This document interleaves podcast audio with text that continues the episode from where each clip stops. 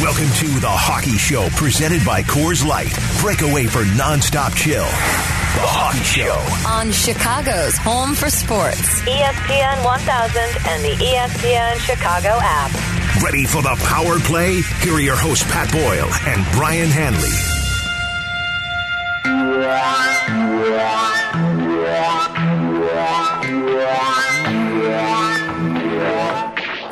Here we go, everybody. It's the Hockey Show on ESPN 1000, presented by Coors Light. Break away from the nonstop chill. With Brian Hanley, I am Pat Boyle coming to you from the First Midwest Bank Studios in downtown Chicago. Brian, how you doing this morning? I'm doing terrific, Patrick. How are you? I'm doing okay. I, I, I'll be honest. Uh, the loss to Detroit the other night was was a gut punch for me. I, I, I really thought we were going to see the Hawks take the ice with a lot at stake, realizing just a handful of games left. Now twelve. They were at the time four points back of Nashville. Yes, the the the, the Wings have improved, but look, they're in last place. You've got more on the line than they do. You've got some momentum here. You've got Nashville on the horizon. And I just didn't see, even though I, you know, Jeremy said afterwards he didn't mind the effort, didn't mind the energy. See, I didn't Yeah, see that- it that, that- way. Did you? well, I, I think a lot of us didn't. So, as surprising as the loss was because of everything you just mentioned, the attitude of we played pretty well, you know, didn't get the result we wanted. I didn't see it watching it in real time and, and listen to the post game. I- You know, satisfied isn't the word necessarily, and I get you can't be Mike Keenan after each loss, and that's not Jeremy Colliton by by any stretch of the imagination. But you're right. Twelve games to go here. I mean, you have to you have to take care of business against the teams you're supposed to beat. And it's great to say, well, guess what? Carolina lost two. You know, uh, it, uh, uh, Nashville lost two, so no big deal. Well, that's two points that you Yeah. could have had and should have had. I think Duncan Keith summed it up best, basically saying that you know the goals that they scored, we didn't make them work as hard as we had to for ours, and, and that's really at the end of the day. The the soft goal that Lankinen allowed uh, when he tried to block her one to the corner, the, uh, the, the just the poor decision uh, at the end of the power play, the poor recognition to realize that that is ending and al- allow Vrana the uh, the breakaway goal. So those are two of the three goals that uh, obviously you handed to them, but you certainly put it on a on a platter, and they certainly earned their last one, and the last one was an empty netter. So. I don't know. I just I, I expected more. I, I want to. It's been such a fun story this year. This team has been a lot of uh, a lot of fun. They've been in tight games. Th- th- There's names that we had no idea about that have uh, burst onto the scene, uh, and it, it's it's been a nice ride here for the last few months. And you want to see it continue here with uh, with the playoffs just you know 12 regular season games away. Well, I can't wait to get the take of the president of hockey operations, uh, Stan Bowman, who joins us in a few minutes about this season and about moving forward. Because, as you mentioned, you know it, it's been a surprising story. It's been a fun story for the most part, and now trying to who saw six deals coming from Stan on on Monday? I didn't, and it looked like a pretty good haul for the moves he made. And so, you know, what what does that look on like on his board and in his office, and, and what did he expect to get accomplished, and, and what did he get accomplished in terms of his goals? But with 12 games to go here, there's a lot of meaningful hockey left to be played. And I assume, I mean, the sense of urgency wasn't there certainly Thursday night. I assume the players and the coaching staff and Stan want to see a postseason here. No question about it. So, yeah, Stan Bowman joins the show in about 10 minutes. If you've got any questions, uh, tweet them at both Brian and myself. You can follow the Hockey Show on Twitter at ESPN Hockey Show. Our number is 312 332 3776. For those of you watching and listening to the show on Twitch, it's twitch.tv slash ESPN 1000 Chicago. Uh, I thought it was a fantastic haul at the trade deadline. And remember, it started, it started two weeks prior when uh, Stan acquired Vinny Hinostroza. Uh, I liked what they did. You know, they were honest with themselves. They, they, they said that they were looking long term with this team and they weren't looking short term. And I thought the moves they made to get a second round pick and a third Amazing. for Mattias Janmark when Taylor Hall, you got more for Mattias Janmark than t- t- it took to get Taylor Hall, who's an MVP in this league. That I is thought- incredible. I, we talked about it. I thought, you know, you, you were saying second, I was saying third. No way did we, I think either one of us think second and third, like you said. So God bless him. I mean, that, and moving forward, you still have plenty of, uh, of money in terms of next year that you can deal with in the off season. But in the here and now, you know, Thursday night we saw the debut of the five forwards, still working on the five defensemen on the power play. No one wants to hear about it. That's my plan. That's your plan? That's my we, plan. we might see it tonight. We Yeah, might see it tonight in Detroit. What did you think? What did you think of? Uh, you know, we didn't see any pucks in the back of the net. Did you like what you saw? Uh, not particularly. I look. I, I I watched it at practice this week. They started the the idea of the five forwards last week. So it was Dach, it was DeBrincat, it was Kane, Kubalik, and Strome. And uh, you know, part of the reason that they have to go this route, Boqvist was out with a concussion. We will see if he's available tonight. Uh, they put Duncan Keith and Kalynuk on the second power play unit. So they went with two D and three forwards on the second unit. I the, the issue I had, and they they tweaked it on the the third power play in that second period. And that was really that was their opportunity to get back into that game in the second period when they allowed the three unanswered uh, to Detroit. They had three power plays. That when when this team had a solid footing on the four seed in the Central Division, they were getting the outstanding goaltending. All right, maybe they didn't get that on Thursday night in Detroit. And they had the top five power play unit that was producing more than it was not. That has not been the case as of late. So the first two times they had Patrick Kane at the top of the umbrella. And what that does in my book Just is take him out of the play. it takes him out of a scoring situation, Amen. right? Yep. And, you know, it's not like he's going to score uh, driving a, a, a slap shot from from the top of the point. That's not him. That's not No. his, you know, his mo. He's more dangerous on the half wall. So they flipped it and put him down there on the third power play, and that's when they got their best look. So we'll see uh, what happens uh, tonight. I just um, it's it's an area they have to clean up if they want to get to the postseason. They've got to produce. Now Detroit's had some improvement on their penalty kill, but uh, by and large this year they've been near the bottom of the league in that department.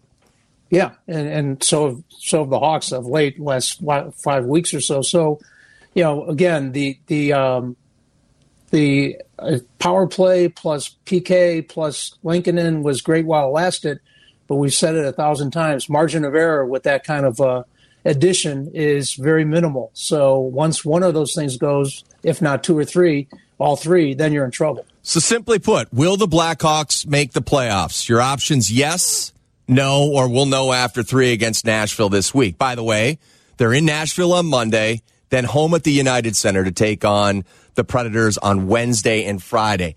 That that could really be the season in a nutshell, Brian. I mean, it, you may not win the Central this week, but if you don't fare well in that series, you could lose it. hey, look, the objects in your rearview mirror may be closer than they are. I mean, Dallas is a point behind, right? That's so, true.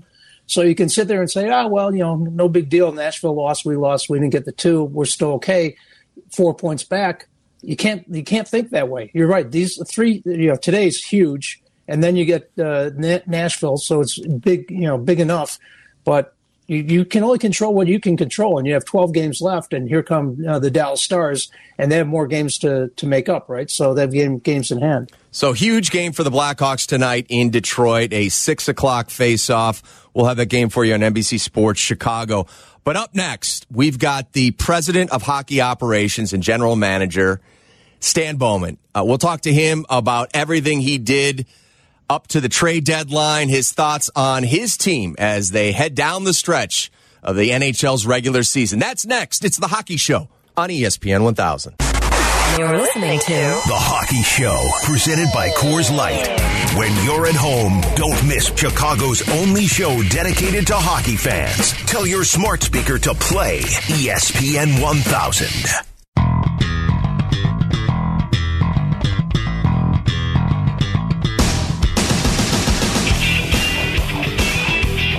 Rolling on on the Hockey Show on ESPN 1000, presented by Coors Light. Break away from the nonstop chill with Brian Hanley. I am Pat Boyle coming to you from the First Midwest Bank Studios in downtown Chicago. Huge game tonight in Detroit. The Blackhawks taking on the Wings. That is a six o'clock face-off.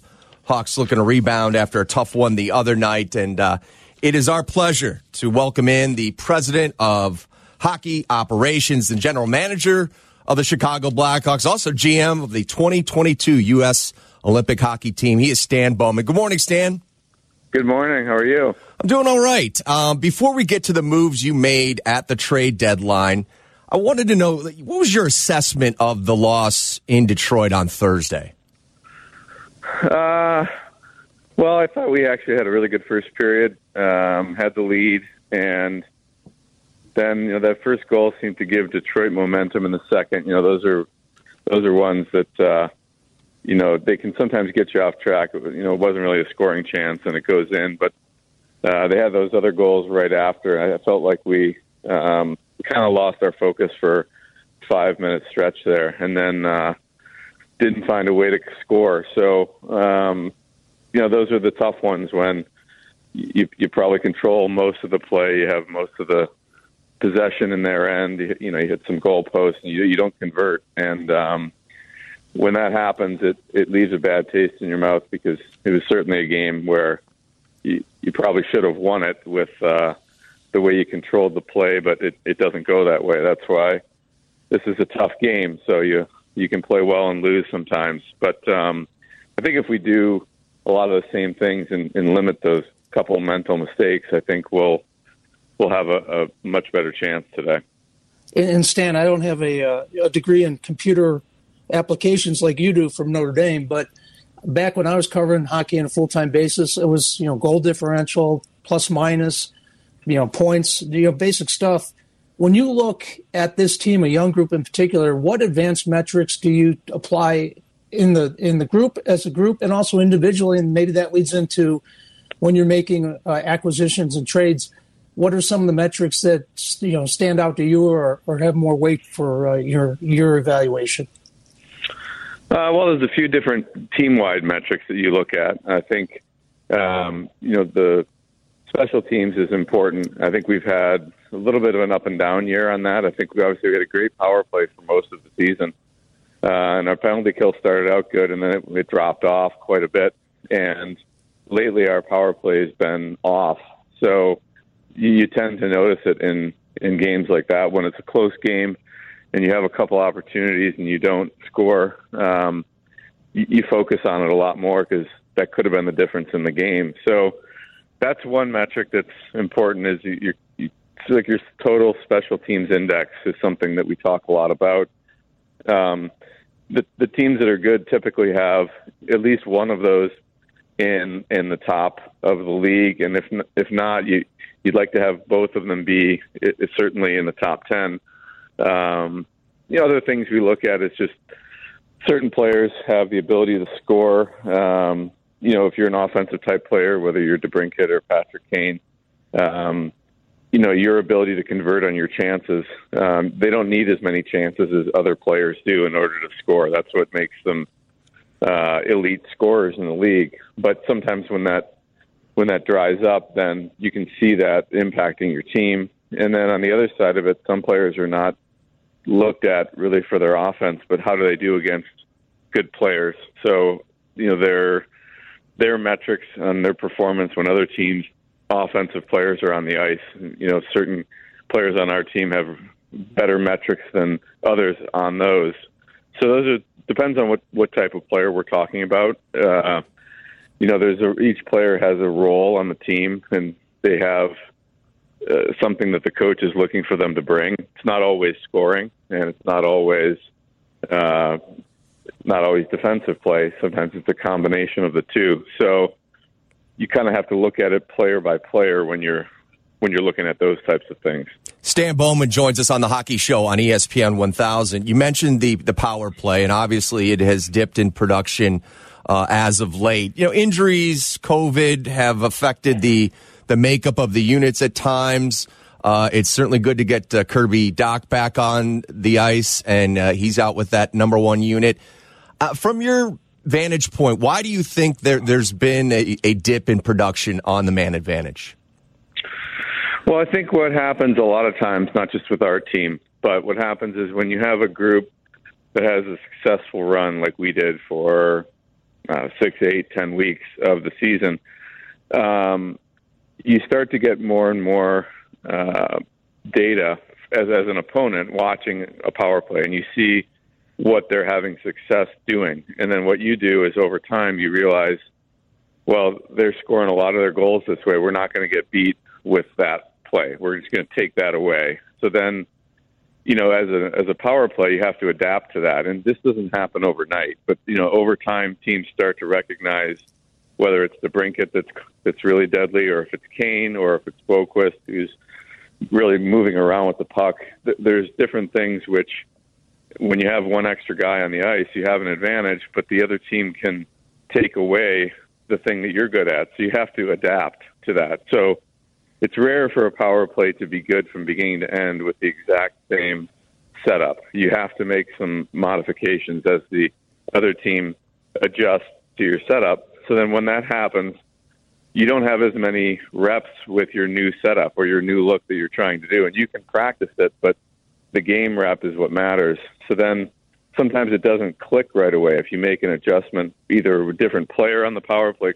You said we brought Kirby in, which he's a really talented player, but he hasn't been on that unit when it was really humming. So we've got to kind of find out what can he bring to that unit, which is different than Ryan Carpenter was on it sometimes. He's got a different skill set. Uh, Soderberg was on it for some time. Strome has been on it. So we've had some different people. Now with the current makeup, we've got to try to find out the best setup. And I mean, they, we spent a lot of time talking about it, practicing it, doing video.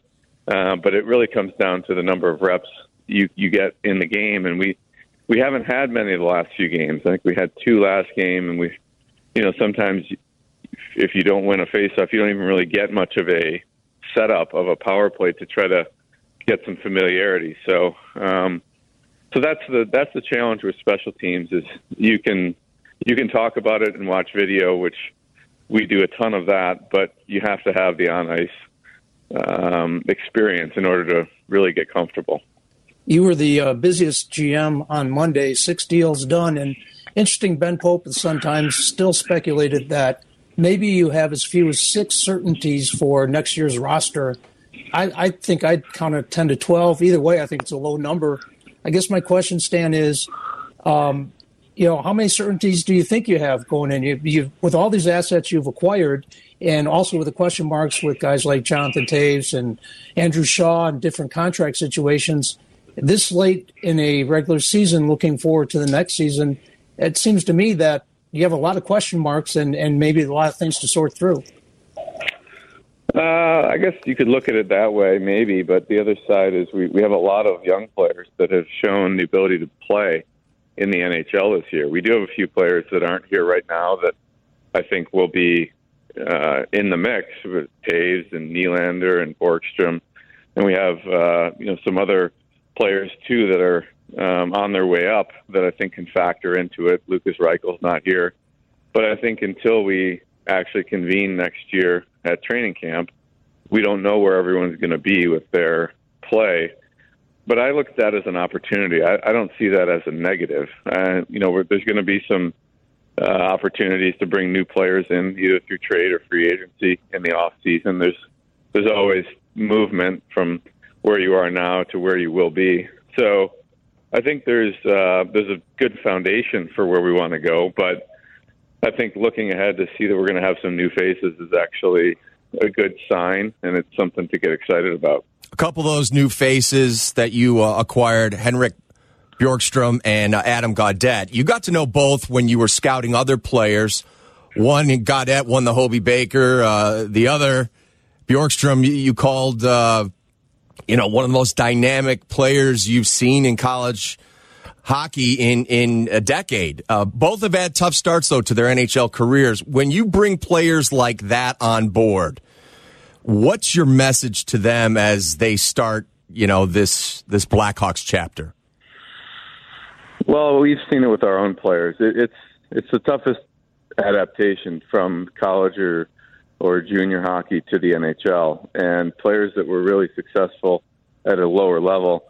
Uh, there's a large group of them that don't hit it right away, and they face some adversity, and it takes them some time to work their way up. And that, in the case of Gaudette and Borgstrom, that's the case. They they have a lot of talent, natural talent. They've shown that they can be impact players at uh, a lower level than the NHL, but they haven't put it all together yet at the NHL. And I think sometimes when it doesn't come right away, that can you know it's tough on these guys who had you know very very productive careers, and it can hit your confidence a bit. But I think once you you do a bit of a reset, and sometimes going to a new organization allows you to turn the page a little bit more. And so what we're trying to do is looking at the things that they do well and trying to bring that out of their game because they, they both have uh, some really unique attributes that can help an NHL team. And, you know, we think that we can work with them and, and build them up to, to bring that talent out. You, you guys have been so successful with your European acquisitions. How has this COVID uh, impacted scouting guys? And you have Reichel over in Germany and now Borgstrom in Finland. But even you know from what you, what you would normally do during a normal year when there aren't travel restrictions, how has that been more of a challenge to evaluate and keep in you know keep up to date with the with the the players you hope to bring over? Uh, it has been a challenge, but I think we've just tried to roll with it, and there, there's still a lot of video available. So we, probably watched more games in, in total because we, we have more time. You know, you're not traveling to see them in person, but um, it's not a perfect proxy when you watch on video, but what you are able to do is see a larger volume of their play. So, you know, I feel Reichel's an example. I feel pretty comfortable that I've seen a lot of his games, none of them in person, but uh, I, I think we still feel connected to those players. We can give them feedback, and we can also scout other free agents through the video. And it's it's not perfect, but it, we're making the best of it. And I think it's actually been pretty pretty good. I think we're learning that there's value in watching games on video. There's a lot of value in the in-person viewings as well, and we hope to get back to that. But while the world is the way it is, we're we're still adapting, and I think it's been a successful year from that perspective. President of Hockey Ops, General Manager Stan Bowman joins us on the Hockey Show. Uh, Stan Nikita Zadorov has had some ups and downs in his his first season here with the Hawks. He was a healthy scratch a couple of games ago. He's a restricted free agent at the end of the season. Do you expect to resign Zadorov? Yeah, I think we will. Um, that's stuff that we typically sort out at the end of the year to see how his play goes and see how our team performs. But you know, normally players his age, um, you know, try to figure out the right contract with the term that you want to go on, and that's a back and forth with the agent. So, um, yeah, I think he's he didn't play as well lately. I think that's why he came out. But uh, I think that for the most part, he, had a really good run there. Um, pr- probably a bit of a slower start to start the year. New team, new new system of play, as well as he was coming off a surgery in the off season. So I think his his first probably five or six games was was not um, strong, but then he got going, and I thought he was one of our. He and Murph were a really good pair for us. I feel like they played their best hockey together, and then a couple games leading into that the the last game in Columbus there when he didn't have a good night. I think um, you know sometimes taking a player out to reset and give them some feedback, show them when they were doing well, what they were what parts of his game were really effective and how we can recapture his his uh, game. And I thought he did that. He responded well uh, yesterday. So that's all part of the process with these players. Is he's played a lot of games in the league, but he is he's still only 25 years old, and he's the same age as Suter. And you know, we we look at Suter as he's this young guy, but they're, they're the same age. They've just one's got a lot more NHL experience than the other. And I think Kevin Lankinen's 25 as well, Stan. He surprised a lot of us when he took hold of that job. And, you know, like every goalie, he has some off nights, but for the most part, he has put you in a position to be a postseason team. Um, what's the ceiling for Kevin? Yeah, you're right. Kevin has done a great job for us this year. Uh, you know, I, I guess I wouldn't have anticipated him playing as many games at the start of the year. I probably thought there would be more of a back and forth, but he's taken hold of that job and run with it. And um, I think this is kind of just the start for Kevin. You know, he he's still a young guy, um, so he's got a lot of for goalies. They they typically hit their stride, you know, in their late twenties, early thirties. It's a little bit different of a trajectory than than skaters, and you know he hadn't had the chance prior to this year. He he had some really good years uh, in in Rockford as well as for Team Finland in international competition, and he got his chance here, and uh, he made the most of it. So he's certainly looking like he's going to be um, a goalie that can help us for for a long time. Stan, your players were offered uh, the opportunity to get the vaccine this past week. Do you know the percentage that uh, that have been vaccinated?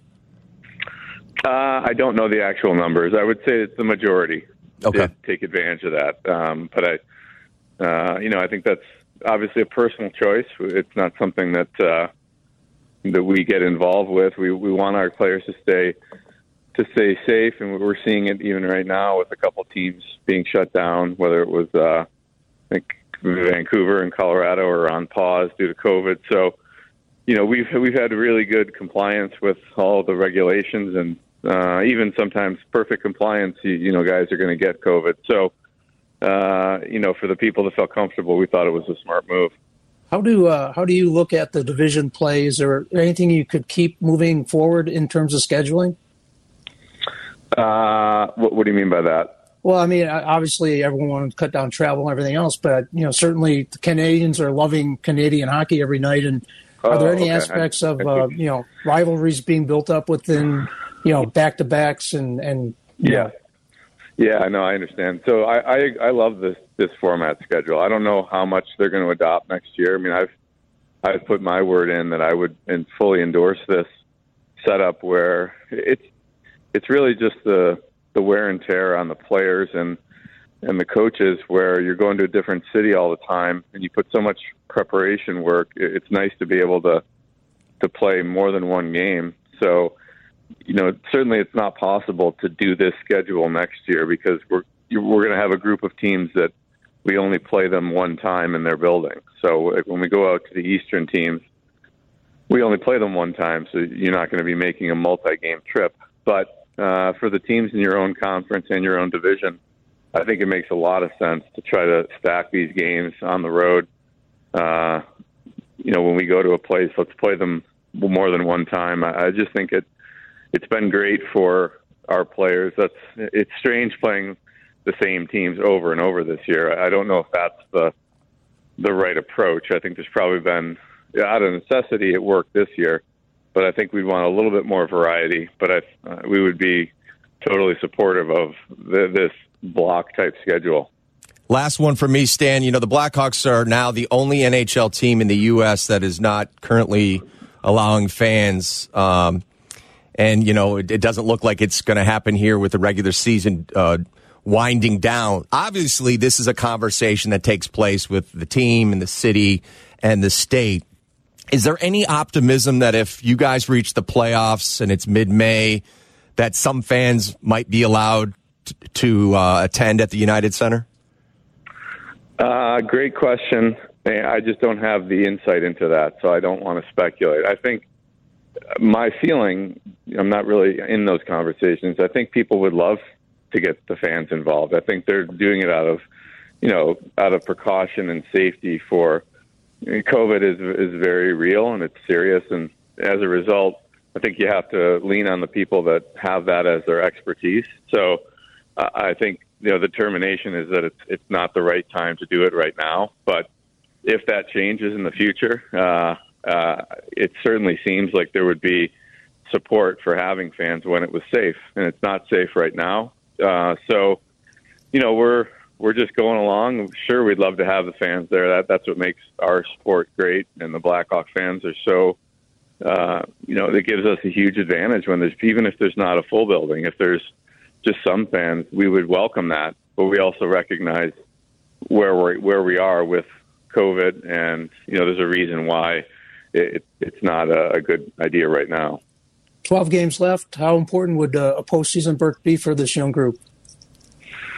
Oh, it would be huge. I mean, we're pushing hard here. Uh, we saw the value of that last year in the bubble in Edmonton. I think it it helped to get some firsthand exposure to what that means. It's uh, we got this big, certainly a big game tonight, and then we got the three game series against Nashville, and we conclude our season against Dallas at home against two games. So I think you know those those games in particular are going to be pivotal for, for us. We have to we have to perform well in those, and then you know we've got some games in between there as well. So they all matter, uh, and we're we're pushing hard. We see the value in getting into the playoffs, and uh, we're going to keep fighting. And it uh, continues tonight in Detroit. Stan, thank you for joining us, taking time out of your busy schedule. Uh, great job at the trade deadline, and uh, let's see these guys make a run here, the final 12, and, uh, and get into that postseason. Sounds good. Thanks a lot. Appreciate it. Thanks, Stan. It's Stan Bowman joining us on the Hockey Show on ESPN 1000. Brian and I react to our conversation with Stan on the other side. This is ESPN 1000. You're listening to The Hockey Show, presented by Coors Light. Call us or tweet your comments to at ESPN 1000. The Hockey Show. This is ESPN 1000, Chicago's home for sports.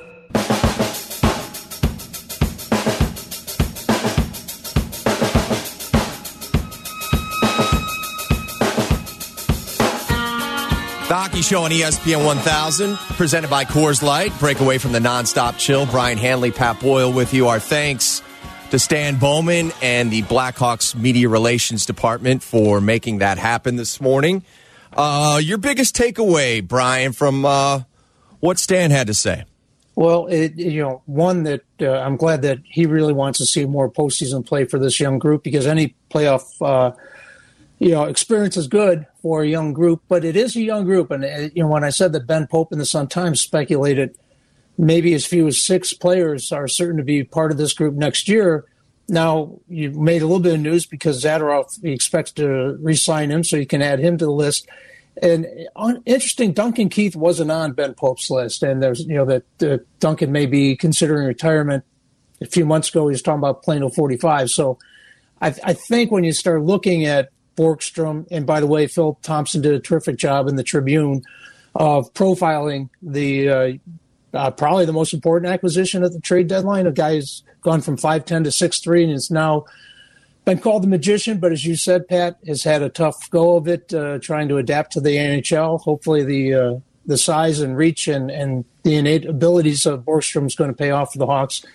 Th- there's a lot to sort through here moving forward, and the idea that you can go with numbers rather than star power. I don't know that you can win that way in the NHL, but I think Stan Bowman probably has two, three more years to get to the point where he has to figure out which star power he needs to add once this group blooms a bit. Yeah, no, I, I think if you look at uh, the 21 that lace them up uh, each and every night, I think at the end of this season, we're going to know 10 to 11 that are, I'll say 10 that are, are a part of the long term plan for this team. And whether that's, you know, your Kanes, your DeBrincats, your Strome, your Dachs. I mean, I, I did not see the piece you were referring to. Uh, Duncan Keith's going to be back next year. Um, We'll t- we'll get into the the expansion draft at a, on a later show of who they're going to protect. I know you you have to protect guys that have no movement clauses. Duncan Right. has that. Patrick has that. Johnny has that as well. So, um, look, you know, you asked Stan if this team would benefit from getting the postseason. I think the postseason starts right now. These are high leverage Oh, games, right? I mean, you, you know, this, this is about as must win as it's going to get. The next three games is like a series against Nashville. You have to take two of three, if not take them all. So well, better start today. I yeah, mean, I should mean, have started Thursday. And that's what I'm saying. Like the tweener guys, like if you are uh, on the fence about Zadorov and he doesn't fare well over these final 12, that would also say to me, well, boy, he, that was pseudo playoffs. And if he didn't perform on that stage, how I how do I expect him to perform on the actual stage? So you know, I, I do think there's going to be a different lens that Stan and the Blackhawks look at this team at these final 12 games. Yeah, no doubt about it. And and when I asked about metrics, you know, we obviously we talked about special teams, good and bad, over the last few months. The idea that they still have a goal differential of minus 16, Mm-hmm. and you know the second period did them in for the most part on Thursday. The third period, opponents have a plus 12 goal differential against the Hawks. Yeah. Now maybe that speaks to inexperience.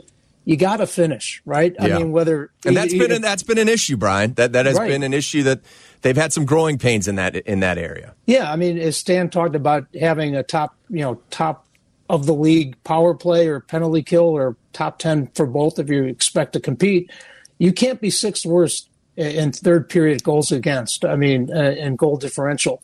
is either you're trying to, you know, get a goal back to tie a game or you're protecting a one goal lead or whatever. That speaks to, again, we haven't seen full 60 minute efforts, uh, many of them anyway, even in this short season for the Hawks. Yeah, you know the the uh, the PK being in the the bottom third pretty much all season long. That that has been uh, problematic to me. I, I would have expected to see there uh, some improvement to get towards the middle of the pack. I mean, you can't argue too much with the power play. I, I do believe what Stan said that there is some uh, there is some adjustments that teams are doing. I see that even five on five. I see it all over the place. You know, when you take on a team six, seven, uh, eight times, you uh, you have you know their tendencies, you know their weaknesses, you know their strengths, and, And- I have seen how penalty kills have been really aggressive against the Blackhawks the last six weeks, where uh, you know the first ten weeks of the season they weren't that way. So It- it's something we haven't really talked about, which has been uh, some uh, an area they need to improve upon in a, in a huge way is face-offs, and we know what Jonathan Toews means at the dot. Dylan Strome talked about the other night after the game, you know that he he you know was crit- criticizing himself that he hasn't been doing a good enough job with face-offs, and that's a big thing. I mean, obviously moving forward, and so, you know, some guys really understand how to win draws, and other guys try but aren't very good at it. But you need more than a couple guys on a roster to get that done. And it was good to hear that Stan included Jonathan Toews in next year's uh, picture because I didn't hear Andrew Shaw's name. And for a guy who uh, talked about how he considered retirement after the last round of concussion and, and being sidelined, I would think that he's dealing with that and sorting that out yet again with the latest concussion. And I, I fully, this is me speaking, don't expect Andrew Shaw to be back. So it's good to hear that, you know, Stan mentioned Jonathan Toews' name, even though we still have no uh, inkling or clarification as to what he's dealing with or the timeline there. Let's sneak in uh, a phone call here before we head to break. Here's Bob in California. Bob, welcome to the Hockey Show. How you doing this morning? Hey, I'm doing great. Love the show. You guys do such a, an awesome job, and um, I just it's so great to have a um, full hour of hockey talk on ESPN 1000. So I really, really appreciate that. We appreciate you, Bob. Thank you. Yeah. Hey, I just wanted to ask you guys about. Um, you were just talking about Jonathan Toews a little bit. I'm. Are you guys surprised that he's not back? Uh, and then I also wanted to ask you. I'll hang up and listen after this, but why do you think this team, like they knew they needed to beat Detroit, and I know it's not just a given. Detroit's been playing really, really well, but why? Um, what's up with like? I was surprised Colliton waited to pull the goalie, but then he was really good about calling a timeout a couple games ago. Like I think it was two minutes in. Why in the Carolina world when game. saw kind of yeah. Why when he saw kind of how flat they were, they were up three shots after the first period. Like, why does it take so long for these guys to get going? Um, and then, um, do you think we'll see Gaudette get a uh, play tonight? So I'll hang up and listen. Great job, uh, PB and Brian. You guys are awesome. Thanks, Thanks, so much. Bob. Go. Appreciate it. Uh, Gaudette was uh, out at practice the other day. They didn't practice in Detroit yesterday. They've actually been uh, kind of uh, taking more days off than than they have been usually. Uh, Gaudette has not played in over a month. He was one of the first on Vancouver's team to uh, test positive for COVID 19. So I think he's still got some conditioning issues. And uh, I do think we're going to see him. I don't know if we'll see him as soon as tonight. As for some of the flats, I mean, Jeremy said it the other day after he called that timeout, which was truly a turning point when they were down to nothing and, and it was just an awful start. Uh, the team responded. He says he doesn't like doing that. He likes using the TV timeouts. Um, he feels that, uh, uh, you know, sometimes he'd rather communicate with his team between periods, before the game, after the game, what have you.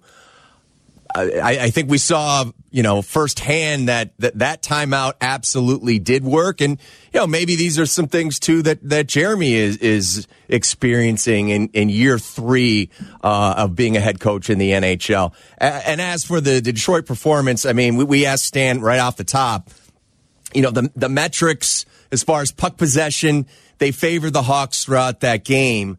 Uh, but we all, it didn't match the eye test. I think that's really kind of where we were going with that. And hopefully, uh, we see a different performance and a different outcome tonight. On the other side, we have the the one timer segment as we wrap things up on the Hockey Show on ESPN 1000.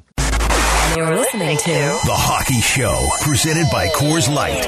When you're at home, don't miss Chicago's only show dedicated to hockey fans. Tell your smart speaker to play ESPN 1000.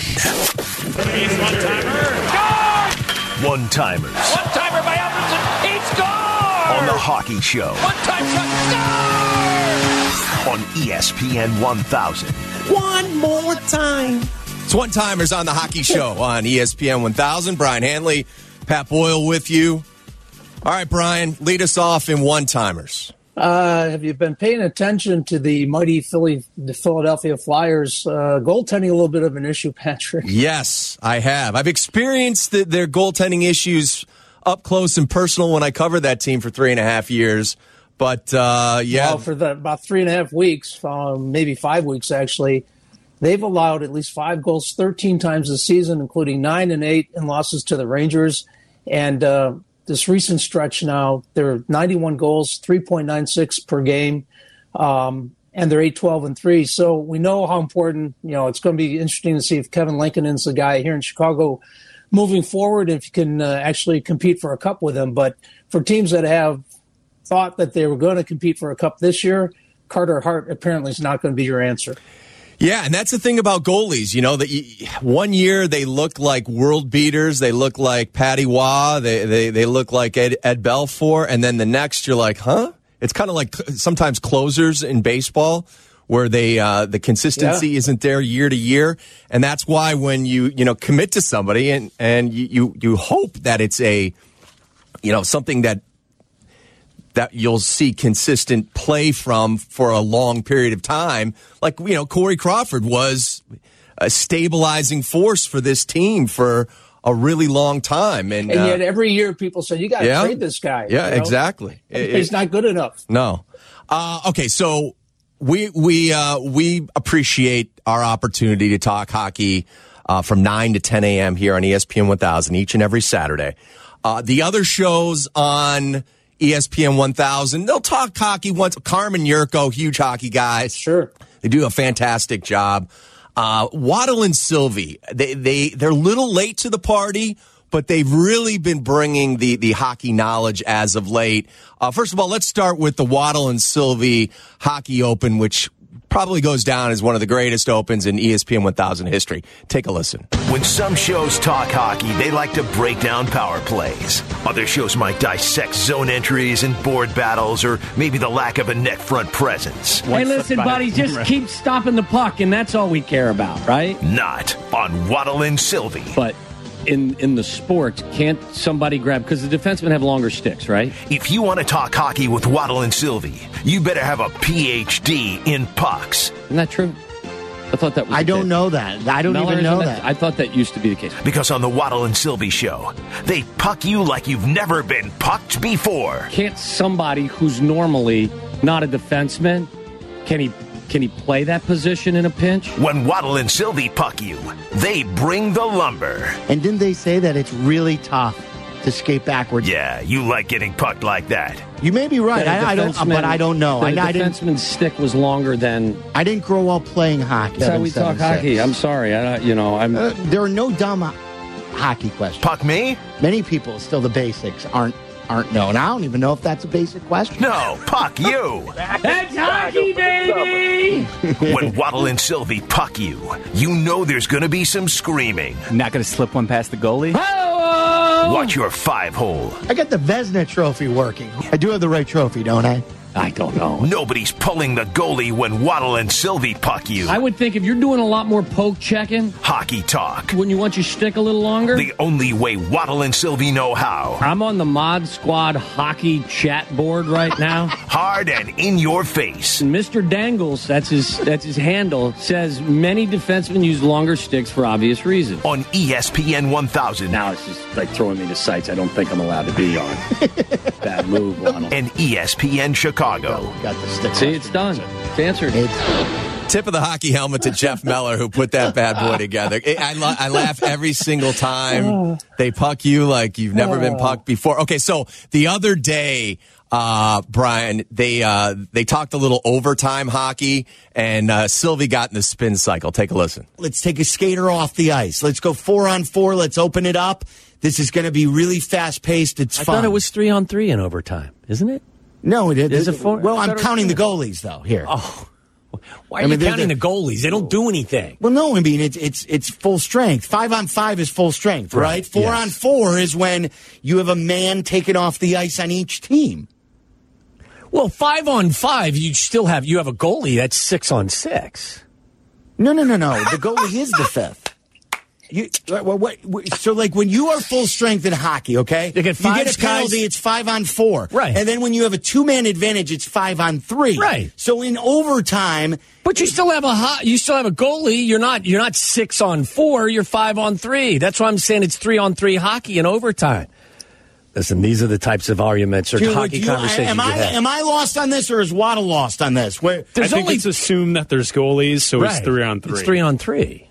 I It's not four on when four, you you said four on four, I thought uh, I thought it was three on three. Who's right? Where's the hockey guy here? I thought it's four on four hockey. Like full strength is five on five. Right. Right. Well, so, you're assuming that the goalie's in There's net. You don't goalie count him on five and five. Why would you count the goalie in overtime? It's three on three. You've got yourself spinning in circles So right it's now. me who's spinning. Yeah. Like you said, five on five is full strength, right? Yes, You're yes. assuming there's a goalie in Oh, each boy. net, Right, right? right. So when we get to overtime and there's three guys on the Right, ice and there's right, one guy right, in each right. net, Yeah. why are you then calling it four on four? All it's right, three so, on three. So it's three on three in overtime. That all right? I, that's, Come on. All right. So we've out! we've straightened it out. Waddle and Silvy. I feel like I've been playing hockey without a helmet. I know, I I've know. So migraine. Silvy's going to be filling in for me next week on the hockey show. Yeah. He- he's gonna he's gonna break down overtime, three on three, four on four. you know, he, he's our Bulls expert. You know, tell it, it seems like they're only playing with four guys a lot of times. So let, let's, you know, you ought to worry about that. Uh, my thanks to Tyler Aki. Does a great job producing this show. Tyler! He, Tyler, Jimmy! And he'll uh, also take care of Brian and Fred Hubner coming up next. We've got White Sox Weekly at 1230, the pregame show at 230, and we have the Battle of Laundry. White Sox versus Red Sox at 3 o'clock on your home for the Chicago White Sox, ESPN 1000. Brian, have a, a great week, uh, and I'll be listening to the show, and uh, let's get a win tonight in Detroit, shall we? I'll watch you on the TV. All right, Jimmy. See you later, Brian. Thanks for listening, everybody, on the Hockey Show on ESPN 1000.